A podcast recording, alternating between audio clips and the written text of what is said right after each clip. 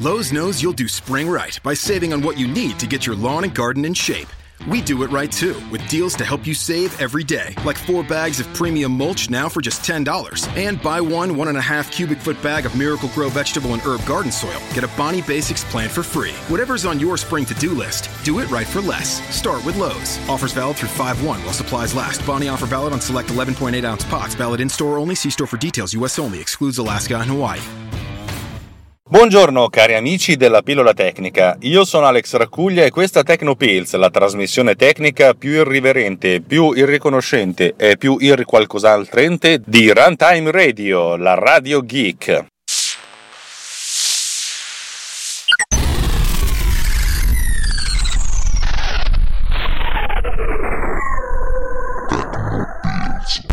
Allora, oggi è una puntata molto, ma molto, ma molto speciale.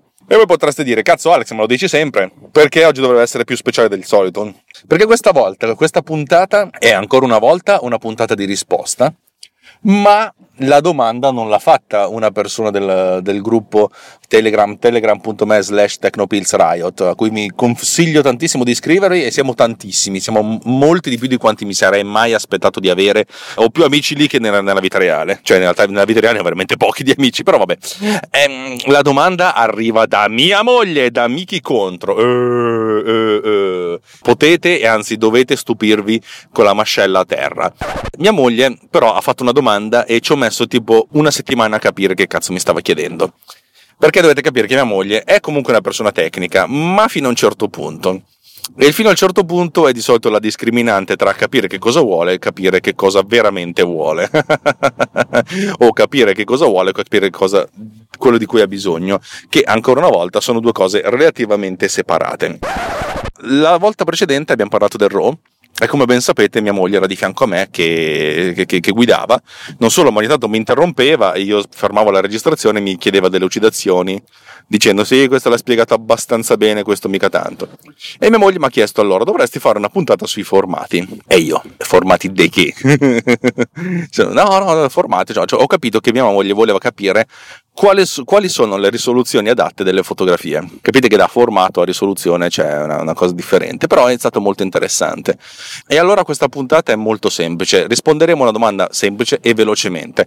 Perdonatemi la velocezza, però ragazzi ah, non ho tanto tempo oggi perché sto per andare a lavorare ancora una volta per il nostro caro amico Davide Gatti, di cui vi ricordo che è appena uscito, secondo me è uscito da un po' di tempo, il suo, nuovo, il suo podcast, il nuovo podcast di Runtime Radio, che è Survival Hacking, ehm, storie, il, il claim, il payoff l'ho inventato io, storie di hacking quotidiano, cioè come usare la tecnologia per forzare a fare qualcos'altro eh, che prima non si poteva. Non lo so, in realtà il payoff se lo deve inventare lui.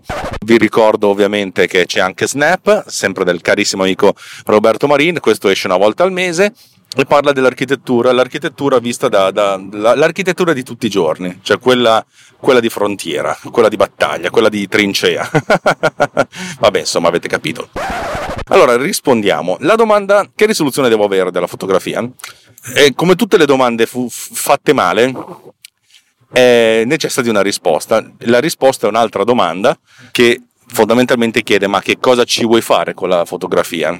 Perché ovviamente più abbiamo informazione su, cosa dobbiamo, su dove deve andare a finire questa fotografia, e più possiamo capire la risoluzione della stessa. È ovvio che se uno deve pensare di stamparla, stampare una, una fotografia, uno dovrebbe pensare di avere la risoluzione più alta possibile, molto semplicemente. E devo dire che nel duemiladiciotto forse la risoluzione più alta possibile potrebbe avere un senso praticamente sempre, tranne in un caso, nel caso in cui si stia facendo un sito web. In quel caso allora la risoluzione deve essere ben calibrata, perché la dimensione, l'occupazione di spazio di una, foto, di una fotografia è a parità di qualità percepita direttamente proporzionale alla moltiplicazione tra altezza e larghezza. Per cui, nel senso, dato che un sito web deve essere scaricato e, spesso, e sempre più spesso e sempre più volentieri deve essere scaricato attraverso un telefono cellulare che ha una connessione veloce sì ma non infinita, e beh allora più abbiamo, meno banda occupiamo e più il sito verrà, verrà giù velocemente. E a questo punto uno si dovrebbe chiedere, ok, vabbè, ma che cosa significa la risoluzione della, della, della fotografia? Allora, posto che se dobbiamo pensare a una fruizione ulteriore della fotografia, cioè questa deve essere eh, rielaborata, è ovvio che non possiamo pensare di esportarla in JPEG, perché il JPEG è un formato molto compresso che ha delle forti limitazioni e per quanto concerne la correzione del colore e per quanto concerne le selezioni delle aree, perché molte informazioni di, di, di micro dettagli anche impercettibili vengono perse e sono informazioni che saltano fuori nel momento in cui si vuole fare una correzione del colore. Spesso Davide Gatti mi chiede: dovresti fare una puntata sulla correzione del colore. Io gli rispondo sempre che forse è la cosa più difficile, più impossibile da fare, perché come puoi parlare dei colori senza mostrarli? Anche perché certe cose sono talmente sottili che non è che si può descrivere a voce, per cui bisogna, bisogna andare avanti a fiducia. E questo è il primo punto, perché, e voglio ricordarlo, è bene ricordarlo, come dicono, la correzione del colore, se tu devi modificare l'esposizione o fare una viratura di tutte le immagini è un non problema, ma se tu devi dire: ok, prendiamo tutti i viola e facciamoli diventare leggermente eh, meno blu e un po' più rossi, allora poi capisci che cos'è, capisci che andare a prendere esattamente qual è il viola e soprattutto le piccole sfumature non è, non è così facile. Oppure dire: prendere tutte le piante e renderle leggermente più verdi, il che significa molto semplicemente aumentare i blu e diminuire i rossi, molto, molto, molto semplicemente. Così facendo le piante sono molto più, più, più rigogliose, più verdi, anche perché il verde in fotografia non, cioè, quando fotografi le piante ti, ti analizzi il colore, capisci che è giallo, non è mai verde. Vabbè, è un'altra storia questa qua. Capite che appunto c'è, cioè, il JPEG per, per fare queste cose non è indicato. Spesso e volentieri il formato di interscambio eh, più, più universale è il TIFF a sedici bit, ne abbiamo parlato la volta scorsa quando parlavamo dei RAW. eh, Tutto questo secondo me non è, non è così rilevante e mh, oggi parliamo essenzialmente di risoluzione e di risoluzione non tanto per la stampa, perché appunto, quando portate quando spedite i file per, per la stampa tendenzialmente mandategli quelli a massima qualità e a massima risoluzione.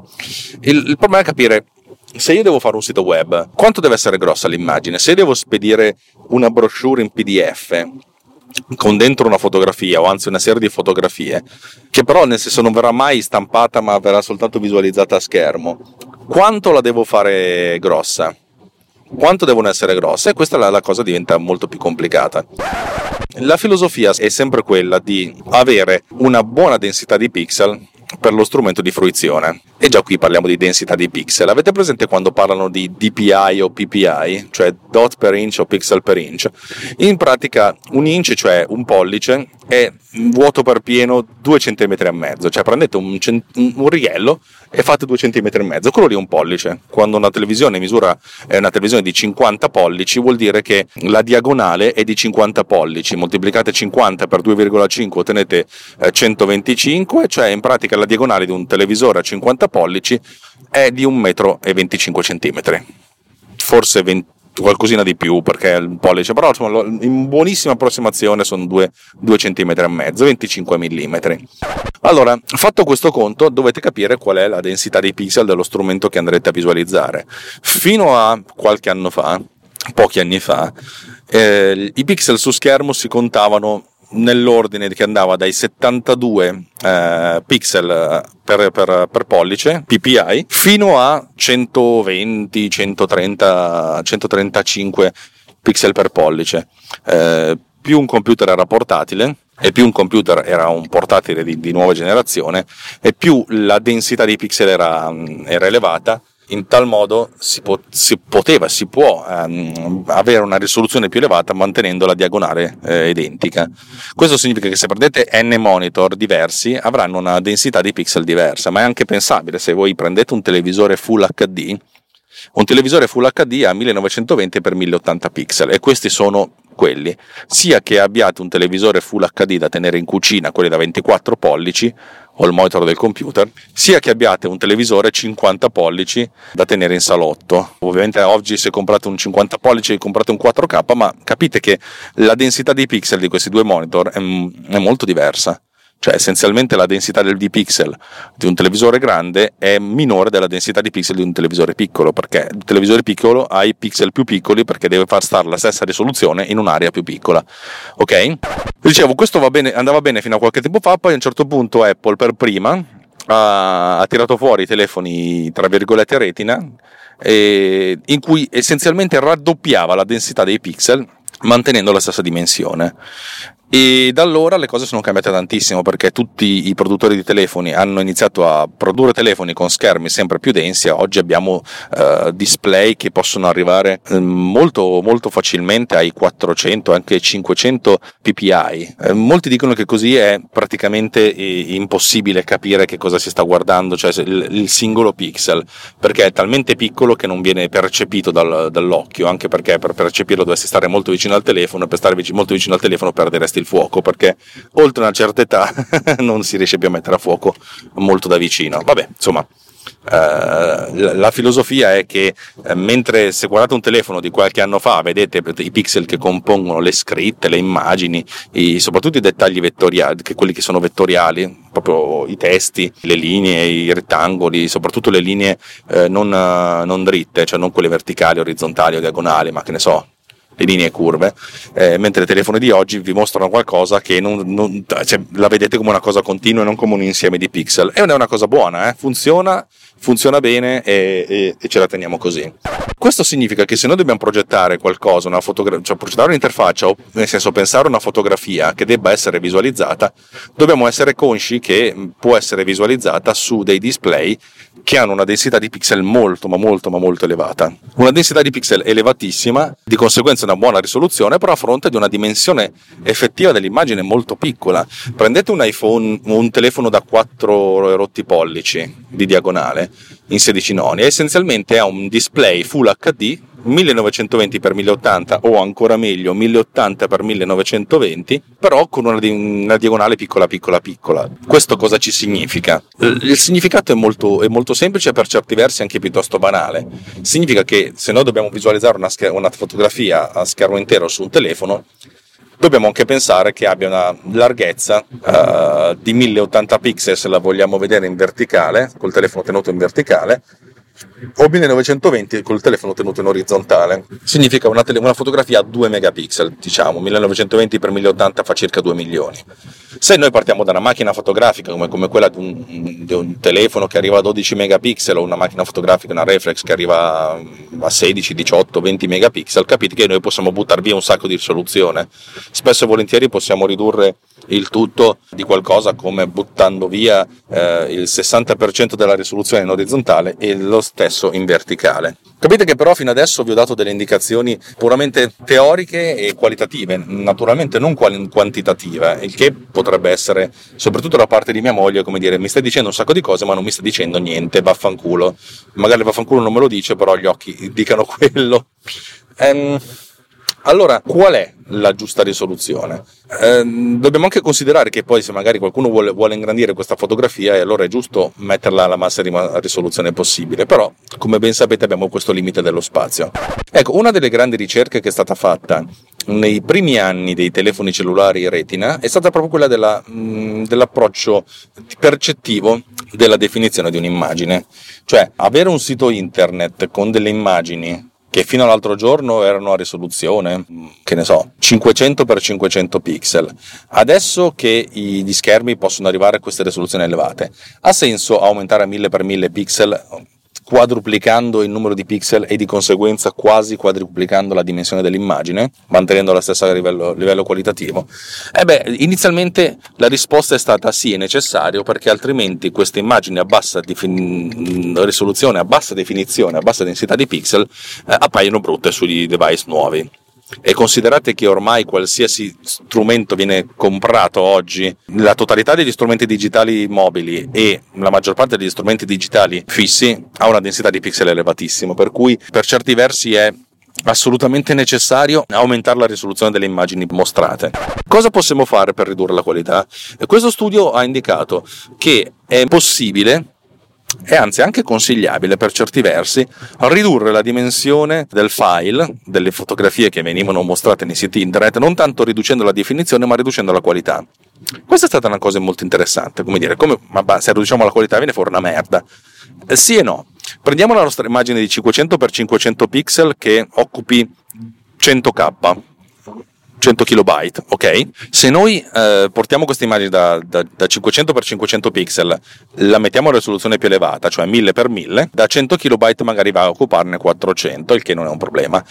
La scelta che si, si consiglia di fare è quella di arrivare ad ridurre la, la dimensione del file, cioè far pesare questo file che ha la risoluzione doppia sia in, in, in orizzontale che in verticale lo stesso peso, cioè farlo pesare cento k, il che significa portare il livello qualitativo da un settanta per cento uh, del livello qualitativo del JPEG originale, portarlo intorno al venti per cento, anche il quindici per cento del, del, del, del nuovo file. Voi, se avete mai guardato i dettagli di un JPEG al quindici per cento, vedrete che appunto inizia a perdere un sacco, un sacco, un sacco di qualità.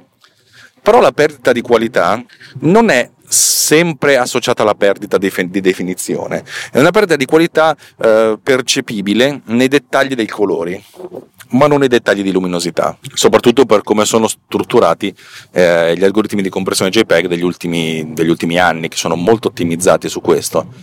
Cioè, in pratica, andare a comprimere molto di più un'immagine eh, ci offre un'immagine di qualità più bassa. Se però visualizziamo questa immagine a una risoluzione più elevata, cioè una densità di pixel più elevata, questa perdita di dettaglio, questa perdita di, di, di, eh, di incisività viene persa perché i dettagli sono talmente piccoli che non ci si accorge. Rifacciamo. Quando si comprime in JPEG qualcosa, essenzialmente si divide l'immagine in tanti blocchi da otto per otto pixel, ognuno dei quali viene compresso mediante un algoritmo di trasformata in coseno discreta. Ne abbiamo parlato tanto tempo fa.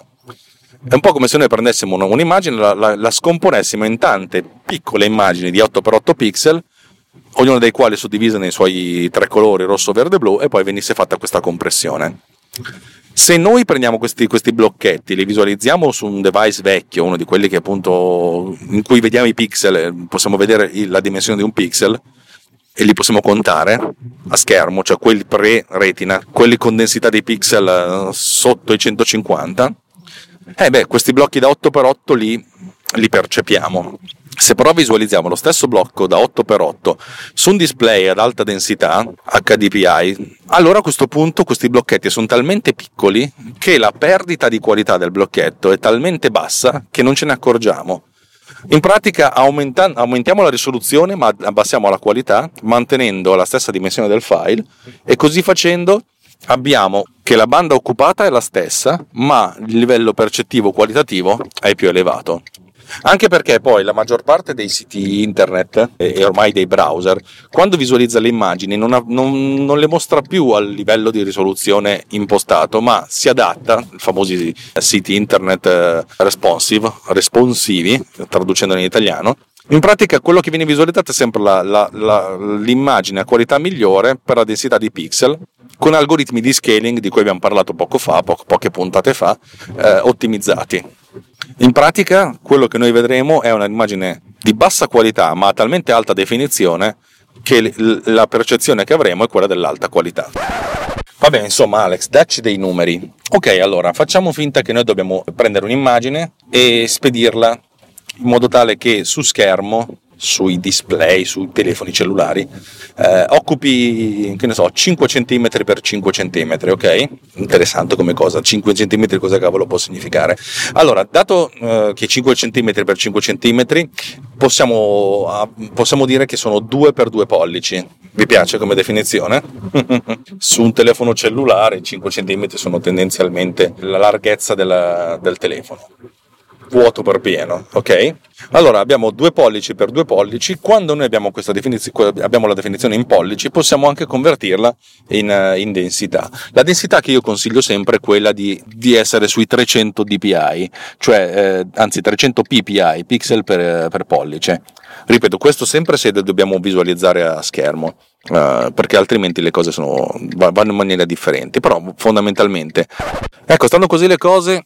La, la, la definizione che io, che io utilizzo spesso e volentieri è, va dai trecento ai quattrocento P P I. trecento è abbastanza buono, quattrocento è grasso che cola. Grasso che cola significa molto semplicemente che, che praticamente nessuno si, si metterà mai a, a disquisire su quanto è grosso, su quanto è definita, su quanto è incisa l'immagine, se viene visualizzata su un, su un device eh, portatile.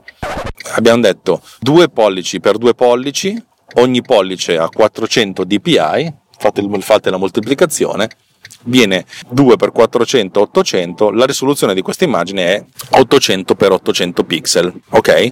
Notare che ottocento per ottocento pixel è anche relativamente poco per una fotografia, però insomma capite che io ho dato cinque centimetri per cinque centimetri, ok? A questo punto molto semplicemente ridimensionate la, l'immagine, salvandola in JPEG e andando ad impostare la qualità del JPEG intorno ai venti quindici venti per cento e vediamo, vedete un po' cosa ne esce, e alla fine fate un test a vedere se questa cosa funziona. Ovvio che uno non possa mai fare un test eccetera eccetera, però già avendo l'idea di, di quanto è grossa l'immagine, di quanto viene, di quanto è importante, di quanto viene mm, di quanto occupa il file, eh, uno si può fare una, una chiara idea.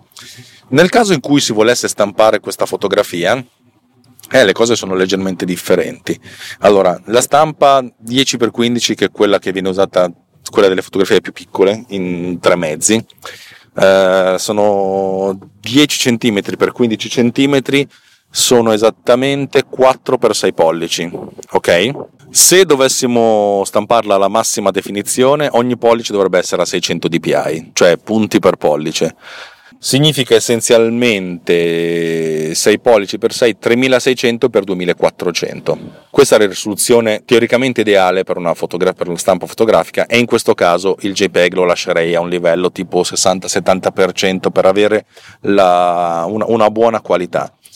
Notare che se questo è, nel caso in cui facciamo stampare queste fotografie a qualcuno con una stampante di buona qualità su una buona carta, se le dobbiamo stampare noi queste cose, se abbiamo una nostra stampante e la nostra stampante ha un, un ordine di prezzo sui cento euro, anche meno, è ovvio che, nel senso, la risoluzione, non, nonostante quello che dicano, non sarà mai elevata, per cui noi possiamo anche dimezzare questa definizione a trecento per trecento, il che significa una risoluzione di eh, milleottocento per milleduecento pixel. Capite che sono ancora quei soliti due rotti megapixel, molto bassa per certi versi, però la, la, la qualità di stampa sarà, sarà quella, e vista da una certa distanza, cioè quei trenta quaranta centimetri, nessuno si accorgerà della, della, del, del, dello scarto qualitativo, ma nessuno, nessuno, nessuno, nessuno. Bene, direi che per questa puntata un po' di numeri ve li ho dati, uh, io do sempre i numeri, anche potreste giocarvi all'otto, se vincete fate una piccola donazione su Runtime Radio, che va sempre bene. Eh, vi ricordo appunto di andare sul nostro sito runtimeradio punto it slash anch'io per eh, contribuire in qualche modo, come volete e quanto volete, alla nostra campagna di autofinanziamento eh, che ci serve per mantenere la, la nostra, mh, insomma, per mantenere questo, lo status quo, eh, non tanto del dello stato d'animo mh, quanto del, de, della fattibilità delle cose. Abbiamo dei costi di gestione, abbiamo Spreaker ci costa, il sito ci costa, lo spazio ci costa e, e insomma, se ci date una manina noi possiamo andare avanti a fare un sacco di cose interessanti. Il panorama delle trasmissioni, i podcast di Runtime Radio è molto vario, anche se è abbastanza focalizzato sulla tecnologia e sugli aspetti più, um, più geek della tecnologia, però boh, tra l'altro siamo comunque aperti a un sacco di, di cose. Se avete un'idea di fare un podcast, fatecelo sapere, vi diamo un sacco di mano. Quello che abbiamo fatto con, con uh, Roberto per Snap, Roberto Marin, Snap Architettura Imperfetta, e quello che abbiamo fatto con Davide, Davide Gatti per Survival Hacking, due podcast che vi consiglio di ascoltare, e tra l'altro con degli, ascoltat- con degli autori che ascoltano molto i feedback, per cui ecco, una cosa interessante è che noi ascoltiamo quello che ci dite, per cui se pensate che vi diciamo, pensate che facciamo delle cose interessanti, ehm, insomma diciamo che diciamo che insomma vinciamo bene.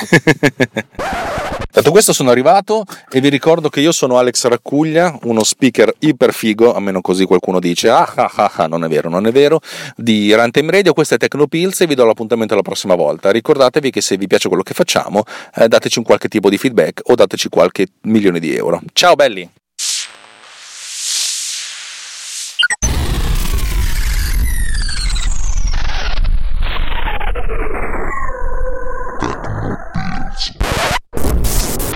This episode has been produced with